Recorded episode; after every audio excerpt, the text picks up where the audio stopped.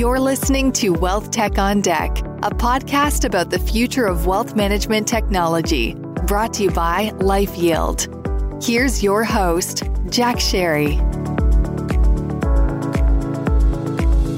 Thank you for joining us on Wealth Tech on Deck. Glad to have you back to hear from the folks on the cutting edge of creating strategies and capabilities around the confluence of digital and human advice. Today, we will talk with someone who has been changing the game for advisors, clients, and firms in a very good way for a very long time. Aaron Klein is the CEO of Riskalyze, an innovator in helping advisors and clients understand and manage risk. Aaron, welcome. So glad you've made the time to join us on Wealth Tech on Deck. Absolutely. Great to be here, Jack. Let's dive right in. So, Aaron, you've been uh, a pioneer on the topic of risk management and so much more, and your story is well known, especially in the RIA world. Uh, but we have some folks who may not be familiar with your origin story. So let's start with a little bit of background. How did you get started in this business and how did you wind up doing what you're doing? Well, gosh, I first started working at the age of 12 in the afternoons after school for my dad. And uh, he knew nothing about child labor laws nor minimum wage laws. Um, you know, but but it, it seems to have worked out okay. I learned a lot from him. I learned about the grit that it takes to be an entrepreneur, you know, and start a business. I learned a lot from him about that business is really personal, that like if you take care of your clients, they'll take great care of you. You know, because he was in a very commoditized business, wholesale distribution of like automatic gate and security equipment. And so, mm-hmm. you know, 18% gross margins, like commoditized product, everybody had what you had. So, you know, relationships were everything. And he really taught me that. And that stuck with me. And so, you know, I was doing a few interesting things around the internet. Some of them were working, some of them didn't work out. And then when one of them didn't work out, I took a job and I was running product for a division of an options brokerage firm. And, you know, it was during that period of time, I was talking to a buddy of mine who was a financial advisor. And I said, Mike, it is crazy how the average individual thinks about the concept of risk. And he mm-hmm. said, if you think that's crazy, you should see how many of us financial advisors think about it.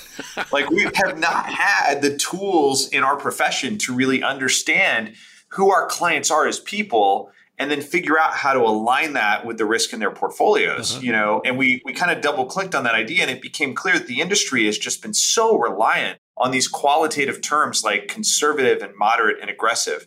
And you know, there's a reason why like the architects and the contractors building like our office building here don't say things like don't forget he wants a conservatively moderate hallway leading to his moderately aggressive conference room. Like they they use feet and inches in the blueprint sure, right? sure. And so we were like we need to put the feet and inches into this process for financial advisors. And that's how the risk number was really born. And so how long are you just to give a sense of timing when did that occur that's about 10 years ago. And it was maybe a little bit longer that we were like thinking about the idea and realizing that that's what needed to happen. And so, you know, it was March of 2011 that we actually launched out and started the company. And it was just three of us at the beginning. So Mike was still an advisor, you know, kind of wasn't in a position to join the company and be a part of the company. He and I would talk all the time. Yeah. He couldn't take an active role uh, outside business activity and everything else, you know. Sure. And so it was me, and it was the guy who became our first CTO and the guy who became our first product engineer. And the three of us, you know, went to work on building the product. We worked for about two years, had lots of successes, lots of failures, had to really change our strategy along the way but ultimately ended up getting to build the financial advisor product that we really, really wanted to build that we thought wasn't coming until like 2015, but we ended up building it earlier because nothing else was really working in our strategy. Sure. And so the financial advisor product is what really took off in 2013. And so I'm assuming, and talk a little bit about this if you would, you tested that on advisors, you said, what do you think of this? And does this work? Talk a little bit about that that's part of why we had to bob and weave with the strategy a little bit is in 2011 we were like you know great financial advisors are not going to road test brand new risk technology on their clients sure. right their clients are the most precious thing that they have. And the second most precious thing that they have are the prospects that they work with, right? So, sure. so like they're just not going to road test brand new risk technology on the most precious things that they have in their business. And so we said, okay, what we're going to do, here was the original strategy. We're like, we're going to release like a very basic version of this as a free website. And we're going to attract the $25,000 E Trade guys. And we're going to validate the technology that way. And then we're going to license it to like E Trade or one of the other big retail brokerage uh-huh. firms. Uh-huh. We're going to take the money from that and we're going to build the financial advisor product that we really, really want to build. And so that was the strategy for how we were going to get the company off the ground. And, you know, 2012, I like to call it our year of successful failure because the successful part was we'd rolled out that website. We got a bunch of PR, New York Times, Barron's, NPR. We had users come in and build $2 billion worth of portfolios on that product. Wow. And you know, twenty-seven thousand dollar average account size. They loved it. They're doing their risk number. They're like plugging in their portfolio and figuring out how to get it aligned. And so we could tell that they loved it and that it was working. But we, for the life of us, could not get that licensing deal with one of the retail brokers, right? And so we had about three months of money left in the bank. And I said, hey guys, if we're going to go down, let's go down swinging. Like, let's rebuild the product for financial advisors and see if we can't get the $2 billion of validation to be enough to bring great financial advisors aboard. And, you know, lo and behold, it took off like a rocket when it came out of beta in March of 2013. And here we are 10 years later, right? I guess that's eight years since then later, but 10 years into this company. And we get to serve tens of thousands of financial advisors across the country. And we've delivered over 5 million risk numbers to their clients. So it's really incredible. Wow. So, talk, if you would, a little bit about that three months of cash left. You roll the dice, you're saying we're going to go for it the numbers are enormous in terms of the, the, advisors you, you've appealed to that use your capabilities. But talk about how you went for it and how that occurred. How did that take off in the way that it did? First, we had to go build the product, right? And so we worked, we'd already spent like, you know, I don't know, a year and a half on the underlying technology. So at least that was working really well. Yeah. But we had to like rebuild the product for advisors and we had a pretty rough product ready in about 3 or 4 weeks. That was back in the day when we could do something like that in 3 or 4 weeks, right? Now you get customers it gets a little bit more complicated, sure, but sure. but there you go. And there was a conference in October called Stocktoberfest. Howard Lindzen, okay, put on Stocktoberfest out on Coronado Island down near San Diego in Southern California. And Josh Brown, the reformed broker, right? He holds wealth management today, was on CNBC every other day, right? And he is going to be at Stocktoberfest. So I'm here to admit I stalked Josh Brown. Like I basically I sent him a cold email yeah. or two, and I'm like, or or seven, and I said, I said, Josh, no, I think it only took two, but Josh, you know, hey, you know, we, have been building this thing and I think it's really cool. And I think maybe it'd be interesting to you. Like, could I get five minutes of your time to show it to you at Stocktoberfest? And he replies back and he's like, sure, sure, definitely. Like, find me at the conference and we'll talk about it. Then I fly down to this conference and I am here for one thing. I have to show Riskalyze to Josh Brown, right? Yes. And so I'm semi like stalking him across the conference, like trying to, and finally he just is like, how am I going to get this guy to leave me alone? Like, I'll go look at his thing. We walked into like the next room, sat down, and I opened it up and I like took him through it. It just kind of hit for him. He just looked at it. He's like, oh my gosh, we can totally use this in our business as advisors. And I want to be your first customer and I want to help you in any way that I can. The conference was being held in like a movie theater that was closed.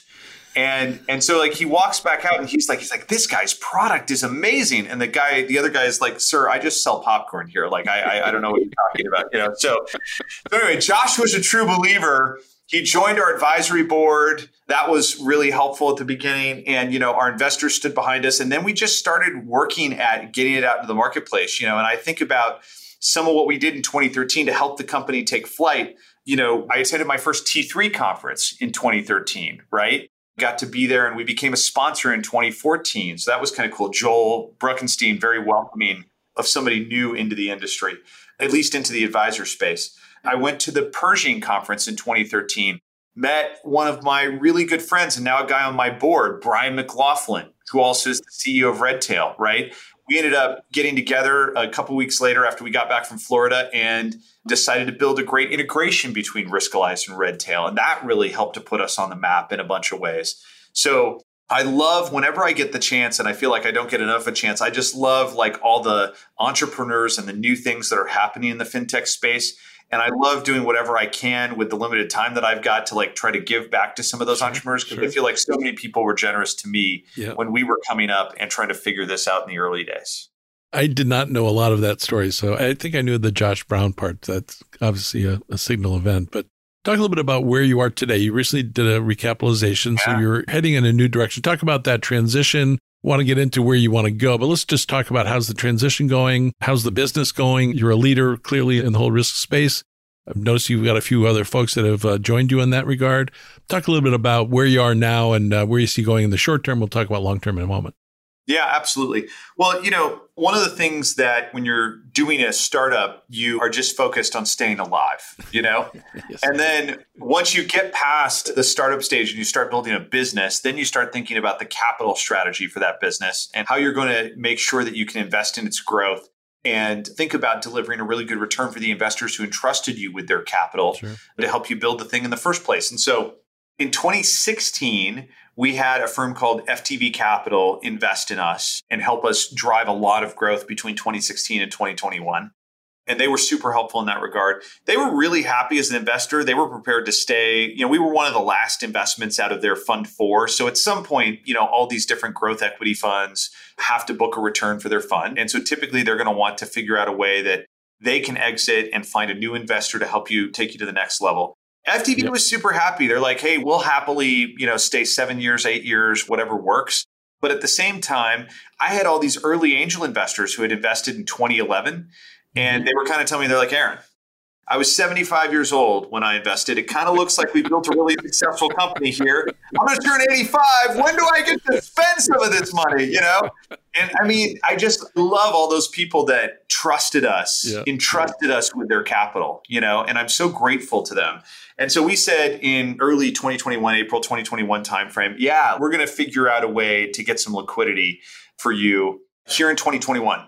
So we started thinking about that, you know, and looking at the fact that we were approaching year five with FTV. And I'm like, I don't really want to do this two times. So I started thinking about like, could we find one partner who would be a great long term partner who wanted to buy into our vision of like how we needed to change, you know, both the profession yep. and how we needed to impact investors as a whole. Because that's the mission our company has been on, Jack, since day one. Yep. How do we empower the world to invest fearlessly? How do we suck fear out of decision making and inject data into decision making? That's what we've been about since day one. What we were really trying to find was a great partner who wanted to invest in that vision and push it forward to the future because I felt like we were in the third inning of a baseball game. Ultimately, after a lot of discussions, HG was and so HG is a software and services investor. They're one of the largest in the world. They are the largest in Europe. Mm-hmm. And they manage like $37 billion of assets. So they're really kind of the largest investor that kind of invests in companies like ours.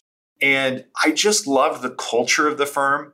I love the alignment that they had with us on vision they didn't come into us with a direction that they wanted us to take. They came into us and said, We love the direction you're on and we want to invest in it and we want to help push it forward. And we're prepared not just to partner with you, Aaron, to buy out all your early investors and like set up the company for the future, but we're prepared to be there with more capital as you need it whether that's for organic growth and investing in r&d or whether that's for acquisitions you might want to do or whatever it is we want to help be a part of building a big scalable wealth tech business in the us and we think Riskalyze is the way to do that and so i just feel like it's a partnership made in heaven and it's been a great relationship so far what i also love about hg is they have a very unique ability to invest out of successive funds. So, you know, it's a possibility we could go public. HG has portfolio companies that they've partnered with for 15, 17 years. That's one of the big things we were looking for is we've got a long-term mindset and we wanted to partner with a long-term mindset. Great. And felt really excited about that. So we're off to the races with them. And if the next 58 months or anything like the first two months were, we'll probably, you know, go to a successive fund of theirs and just keep working with them for 10 years and then beyond from there. That sort of brings us up to date. Let's talk about the future. Sure. You've probably heard this word every day for the past many, but ecosystem, that there's lots of different elements. There's tech stacks, all the buzzwords. Risk is a component, cost, tax. There's all yep. sorts of elements that are all part of an ecosystem or tech stack. And where do you see Riskalyze going? Clearly, risk is fundamental to any kind of portfolio and also, by the way, another term you're hearing more and more seems to be table stakes at this point is household level management, not just sure. individual account management. How do you manage and coordinate sure. all the accounts in a household? So, talk a little bit about where do you see the future going and yeah. how does Riskalyze fit into that future? Yeah, absolutely. So, I mean, it's kind of interesting if you look at where we started because we really started, if you think about it, a lot of people go, oh, you're a risk solution. And we are, like, that's true. Sure. But we started from the standpoint of, like, how can we help advisors better engage with clients? At the front end of their Yep. process. Yep. And we just happened to believe that risk was the right way to engage with clients, that it was the right lens to use to help clients understand what they were doing and make better decisions that were fearless decisions instead of fearful decisions. Yep. And if you engage clients that way, it ultimately would set your advisory business up for success. That's really kind of where we started. So we started, you know, one could argue in client engagement, and then we kind of built our way backwards towards portfolio analytics, Yep. deep portfolio statistical analysis, and a lot of the tools inherent in that. And you know, with what we've just rolled out with Discovery, you know, Discovery is that next generation Google like experience for finding ETFs and mutual funds. You don't even know exactly what funds are out there, but you're trying to find a particular solution for a client's portfolio or for maybe your core portfolio allocation. And Discovery is just that amazing experience that transforms, you know, kind of the hierarchical way that a lot of the old style screener tools work, Mhm. uh, kind of Yahoo style, into the Google style natural language search, make it an incredibly powerful search engine for funds and investment solutions in your portfolio. So we've kind of built our way backwards into investment research as well. So now we're sitting there in a place with investment research, portfolio analytics, client engagement through risk, trading, compliance capabilities. Today we see ourselves as, you know, the risk-centric wealth management platform, but specifically focused on the advisor desktop. And that's one of the things that I really believe in is that we could go potentially and compete down in what I would call the platform space or kind of the OS layer of an advisor's practice. Mhm. Okay. But there's a lot of really good players there. And suffice it to say, like a lot of advisors love their Orion or they love their Black Diamond or they love, you know, their Tamarack or whatever set of tools they use. Or they might be at a broker dealer and their platform is Envestnet or their platform that they use is AssetMark or, you know, I could think of others, right? Mhm. Don't mean to leave anybody out, but like Yes. you get the message. And so we kind of look at what we are building as a bit of an advisor desktop platform that we want to make sure we really believe in a multi platform vision. Yeah. We want to make sure it's really easy for advisors to engage with clients and leverage those tools and then implement those solutions that they've selected for clients directly onto the different platforms that they might be on. Do you see your future as being a element, a component, a capability that an Orion or a Envestnet or Black Diamond might use, or are you looking to compete with those folks, or both? Well, I'll just say that the way that I look at it is that it's going to be a multi platform world. I absolutely believe that there are a multitude of advisors that we serve today that have built their business, their client engagement for their business around Riskalyze.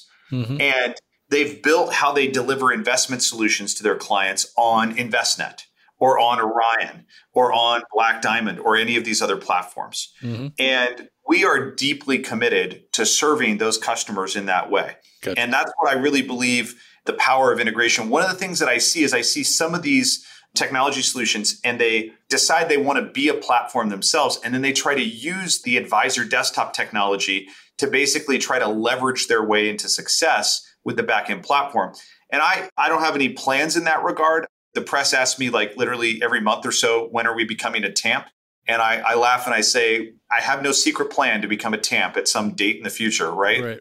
But nonetheless, what is clear to me is that we're not going to try to leverage one part of our business to push another. Mhm. We believe in a multi platform world. And so it's incumbent upon us, I think, as fintech providers, and I know you believe much the same way, that we've got to use integration to create great user experiences for Yep. advisors. It is not up to the advisor to try to weave all this stuff together that they need to use. We've got to build the right integrations to allow them to have great user experiences and great workflow while still getting the benefit of best of breed tools. You know, uh, my colleague Steve Zushin, he and I have talked a good bit about Yeah. this because integration is one thing, but coordination is another. Mm. And I know that's what our company, LifeYield, is about. We're about coordination. We are Intel inside. We're not never going to be a platform, have no designs or interest. And we do tax and we do it well. That's all we do. We coordinate with people like yourselves, Riskalyze. We coordinate with BlackRock's Aladdin. We're agnostic on the topic. We think risk is fundamental, but we don't do that. And we want to coordinate right. that. So if you're going to make a risk move, you're going to have a tax consequence as yeah. an example. So our view is, and I'd love to get your thoughts on this. Our view is that the future multi-platform, multi everything, it's going to be room for everybody, in my view.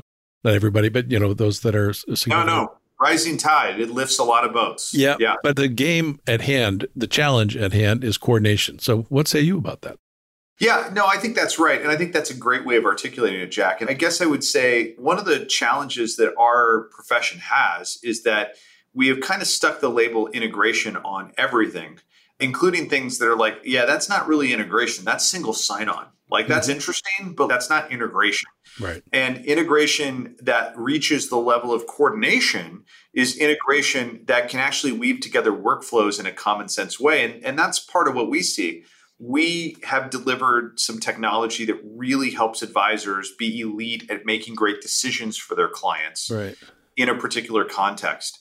I don't really think, you know, if two years from now advisors are doing as much retyping of those decisions into their implementation platform, mm-hmm. then, you know, we in that platform are not doing our job like I think we should. Right. And we've been investing in that. Orion is one of our stronger integration partners with that, for example. You can write a proposal in Riskalyze and basically it will implement that model across. You can sync the models in from Orion, and it will implement that model across into Orion it's a great integration. Yeah. And we need to do more of that style of coordinated integration that can drive seamless workflows for advisors and really allow them to use best of breed solutions that actually deliver a superior overall experience. You know, I've always said if we tried to do everything, I don't know about anybody else, but if we tried to do everything, we'd be mediocre at everything. We wouldn't be particularly sure. good at any one thing. So we really believe in focus and not trying to boil the ocean. When I'm asked what, where do I see the world going, I do talk a good bit about coordination and that the the levers of improved outcome, because that's ultimately what investors are looking from us as fintech providers, as well yeah. as from advisors in terms of the advice they offer, is the levers for improved outcome are cost, risk, and tax. So if you can improve outcome by managing the risk as you all do so well, and really have helped advisors and clients do the right thing more often because of, sure. of what you're doing, and of course, tax is the single biggest cost. So yeah. it seems to me as we go forward, coordination effort, whether it's called financial planning or debt aggregation, or it's called risk management, or it's called tax management, as an industry, we're going to need to figure out how to get along. What say you about that? Do you agree? No, I think that's exactly right. And I think that, look, it's a big industry and there's room. I love how you articulated that before because there is room one of the things that I love about this profession is that, you know, for one company to win, that does not mean others need to lose. Yes. It's a big space and there's a lot of room for different solutions. And I firmly believe that. And that's why we've been pretty aggressive about investing in integrations and hopefully coordinated integrations, because I, I agree with your point of view on that. And so we're going to continue to do that. And that's a big theme. You know, that's one of the things we'll be talking about at our board meeting in a month. Our first board meeting with HG board is how much we want to accelerate our investment in integrations. Because again, in that multi platform world, it's incumbent upon us to make this even easier for the advisors we serve. That's going to be good for our business. It's going to be great for each of those partners that we work with. Sure. And at the end of the day, it's going to be really great for the advisors that we serve.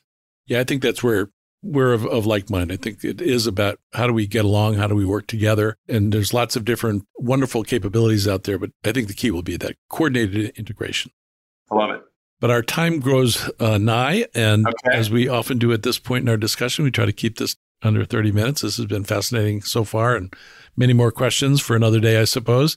For sure. If you would, just quick three point summary. What's a takeaway that our audience, which by the way, I don't know if your team made you aware of this, but we're up to almost 2,400 listeners to this podcast. That's awesome. That is awesome. That has got to be one of the most well listened to podcasts in this space. I must admit, they don't listen to every episode that way. I think they might listen to this one though, because you're on, Aaron. But but point is that I think there's a lot of people in our industry, and yeah. I got to believe we must be getting near the max, are trying to figure out just the strategy and where they play but talk about three key takeaways from our discussion today.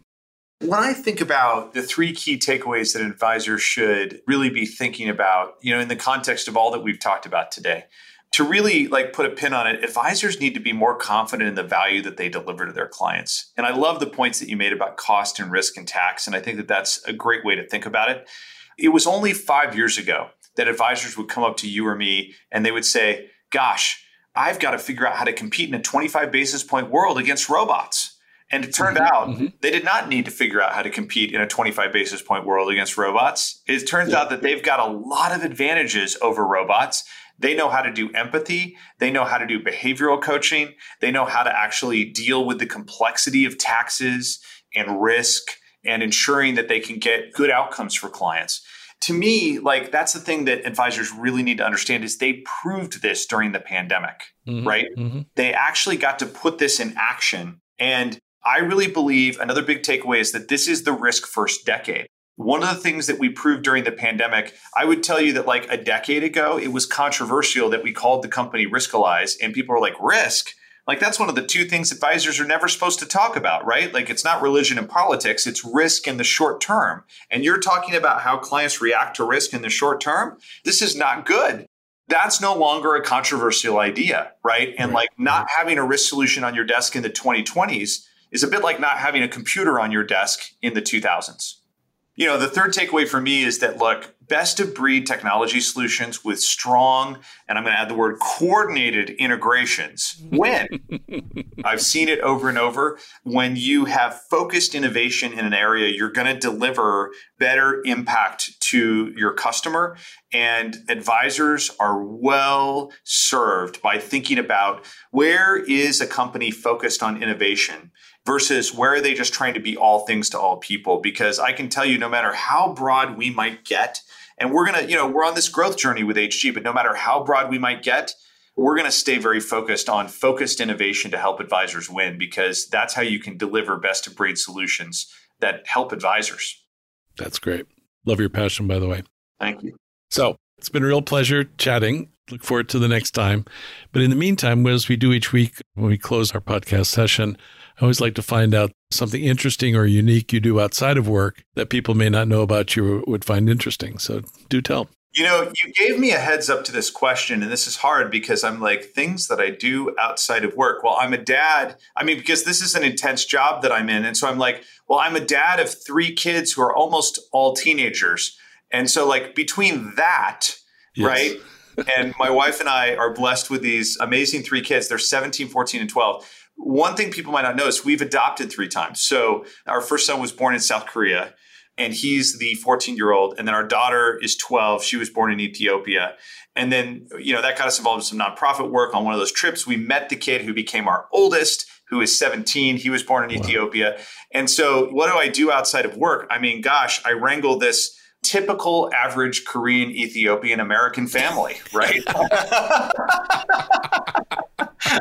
it's just your everyday Korean Ethiopian American family. I love it. I love but it. There you go. That's I mean between those two things, I try to sleep once in a while. But there you go. I think that's enough. I follow you on social media, and I love the way you share about your family, and I'm uh, most appreciative Thank just you. to be able to follow your journey. It's really quite wonderful. So thank you, sir. So, Aaron, as always, wonderful to speak with you. Love the energy, love the passion, not only at work, but also with your family. It's all just very, very good stuff. So, thank you for spending some time with us. And for our audience, if you have enjoyed our podcast, please rate, review, subscribe, and or share what we're doing here at Wealth Tech on Deck. We're available wherever you get your podcasts. Thank you again, Aaron. This has been a lot of fun. Thank you so much, Jack. Thanks for having me on.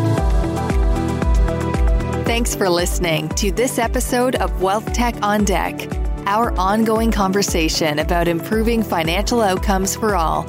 This podcast is brought to you by LifeYield and produced by Reverb. Subscribe to future episodes in Apple Podcasts, Spotify, or wherever you listen to podcasts. You can connect with our host, Jack Sharry, on LinkedIn and Twitter. And, and for more information about our perspective on the future of financial advice, visit our website at lifeyield.com.